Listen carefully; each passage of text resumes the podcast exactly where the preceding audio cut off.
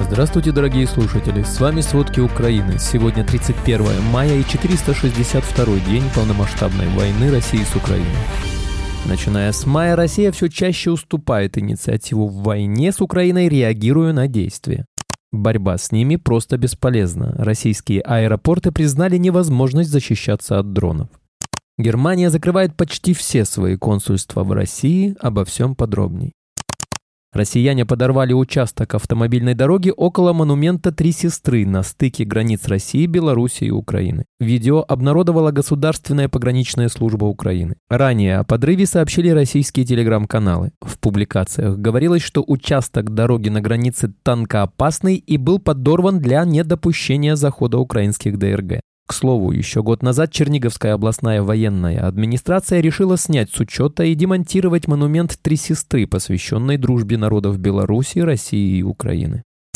Начиная с мая, Россия все чаще уступает инициативу в войне с Украиной. О такой тенденции сообщает британская разведка. Там считают, что российское командование пытается сформировать резервные силы и расположить их там, где, по их мнению, может начаться украинское контрнаступление. Но этому мешает переброска резервов на линию фронта в Бахмуте, где нужно заполнять бреши. Украина тем временем провела уже серию формирующих операций, чтобы отвлечь внимание России перед своим контрнаступлением. Сенат Сенатор США Линдси Грэм после визита в Киев заявил, что россиян будет ожидать грубое пробуждение, когда украинское контрнаступление начнется. Его цитирует политика. По его словам, он получил глубокое погружение в военные планы Украины от президента Владимира Зеленского и его команды. Он не раскрыл никаких подробностей о кампании или ее сроках, но сказал, что операции по формированию уже начались, а значит и само контрнаступление, вероятно, начнется относительно скоро. Отметим, Грэм был одним из сенаторов, которые еще летом прошлого года призвали Пентагон рассмотреть включение в пакет военной помощи Украине истребители.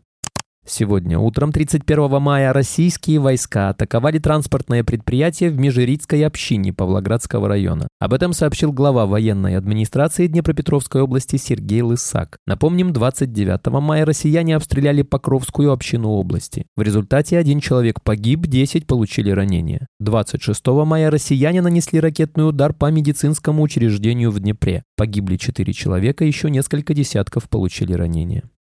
Вчера во время на оккупированном Мелитополе прозвучала серия взрывов. Об этом в своем телеграм-канале сообщил мэр города Иван Федоров. По его данным, взрывы были слышны во всех районах города. Позже он добавил, что местные жители фиксируют черный дым на западном выезде из Мелитополя, в районе завода «Автоцветлит», который контролируют российские силы. Там находится российская военная база. В результате российской атаки на Киев ночью 30 мая один человек погиб и 11 пострадали. Об этом сообщил мэр города Виталий Кличко в Телеграм. Он отметил, что 6 человек получили медицинскую помощь амбулаторно, 5 госпитализировали. В больницах города находятся 3 человека. Глава города добавил, что поисково-спасательные работы на месте попадания завершены. Напомним, Киев пережил четвертую за двое суток воздушную атаку и семнадцатую с начала мая. В разных районах столицы в результате падения обломков сбитых дронов есть разрушения и пожары. В Кремле считают, что и Министерство обороны, и система ПВО сработали хорошо во время последней атаки дронов на Москву. Так на брифинге заявил пресс-секретарь Путина Дмитрий Песков. Напомним, утром 30 мая несколько десятков беспилотников атаковали Москву и Подмосковье. Украина и Международный валютный фонд заключили соглашение на уровне персонала о пересмотре четырехлетней программы сотрудничества. Пересмотр программы позволит Украине получить второй транш финпомощи в размере 900 миллионов долларов. В пресс-службе организации отметили, что официальное решение о выделении средств будет принято на заседании Советом исполнительных директоров МВФ. Напомним, в конце марта Международный валютный фонд одобрил четырехлетний пакет финансирования для Украины в размере 15,6 миллиардов долларов. На временно оккупированных территориях Донецкой области российские войска усиливают информационно-пропагандистское влияние на молодежь с целью ее милитаризации. Об этом сообщает Центр национального сопротивления Украины. Россия намерена открыть на временно оккупированных территориях региональные отделения Общероссийской общественно-государственной организации «Добровольное общество содействия армии, авиации и флоту России», как отмечается, таким образом местная администрация ищет новые пути навязывания российской пропаганды молодежи и побуждения их к получению паспортов России. Частная военная компания «Вагнер» использует Facebook и Twitter для вербовки медиков, операторов БПЛА и даже психологов для участия в войне в Украине. Об этом пишет издание «Политика». Согласно данным британской разведки, за последние 10 месяцев эти публикации набрали почти 120 тысяч просмотров в соцсетях Twitter и Facebook. В материале отмечается, что сообщения публикуются на языках, в том числе испанском и французском. В объявлениях указывается и зарплата, которая якобы составляет 2000 1800 евро в месяц. Кроме того, речь идет о разных льготах. Эти материалы прокомментировали в компании Meta, являющейся владельцем Facebook. Там подчеркнули, что знают о специфике группы Wagner и сказали, что она не может размещаться на их платформах. Правительство Германии решило закрыть три из пяти своих консульств в России, а также почти все российские генконсульства ФРГ. Об этом заявил представитель внешнеполитического ведомства ФРГ Кристофер Бургер. До ноября Германия закроет свои консульства в Екатеринбурге, Калининграде и Новосибирске, чтобы выполнить установку России по сокращению нашего персонала, отметил Бургер. По его словам, их деятельность уже была значительно ограничена. Консульства в Москве и Санкт-Петербурге продолжают работать в прежнем режиме. Такое решение Берлин принял в ответ на введение российскими властями лимита на число работников немецкого посольства и смежных органов. Ранее Москва ограничила их количество до 350 человек. По словам Бургера, это был шаг к эскалации.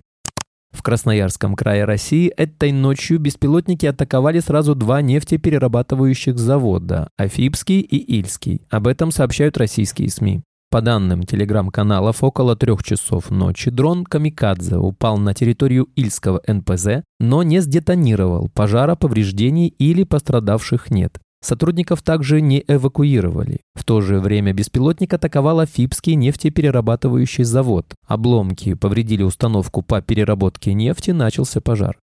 Российские аэропорты не могут защититься от атак беспилотников, поскольку в стране нет регламентов для закупки и установки специальных защитных средств, пишут известия со ссылкой на представителей авиаузлов. Аэропорты запрашивают у Росавиации пояснение, какими средствами они могут бороться с дронами, подтвердил начальник аккредитации подразделений транспортной безопасности профильного управления ведомства Александр Севрюков. Но чтобы система защиты заработала, необходимо внести изменения в закон о транспортной безопасности в постановлении правительства номер 969 о сертификации средств обеспечения транспортной безопасности и другие нормативные акты, подчеркнул Севрюков. Однако аэропорты смогут бороться не со всеми дронами. В Росавиации разделили беспилотники на три группы – ракетного типа, самолетного и мультироторные. Специалисты, находящиеся в аэропортах и осуществляющие их защиту, смогут бороться с беспилотниками спутниками только мультироторного типа. Это обыкновенные дроны массой, скорее всего, до 30 кг или в этих пределах. Перехват и уничтожение других БПЛА – задача силовых органов. Борьба с ними силами аэропортных структур просто бесполезна, говорит Севрюков. По его словам, для этого нужны зенитно-ракетные системы. Спасибо, это были все главные новости о войне России с Украиной к этому часу. Помните, правда существует, а мы стараемся сделать ее доступной. Если вам нравится то, что мы делаем, пожалуйста, поделитесь этим подкастом с друзьями в России. Также, если вы хотели бы помочь нам делать материалы еще более качественными, пожалуйста, оставляйте фидбэк. Это очень важно для нас и для распространения правдивой информации. До встречи.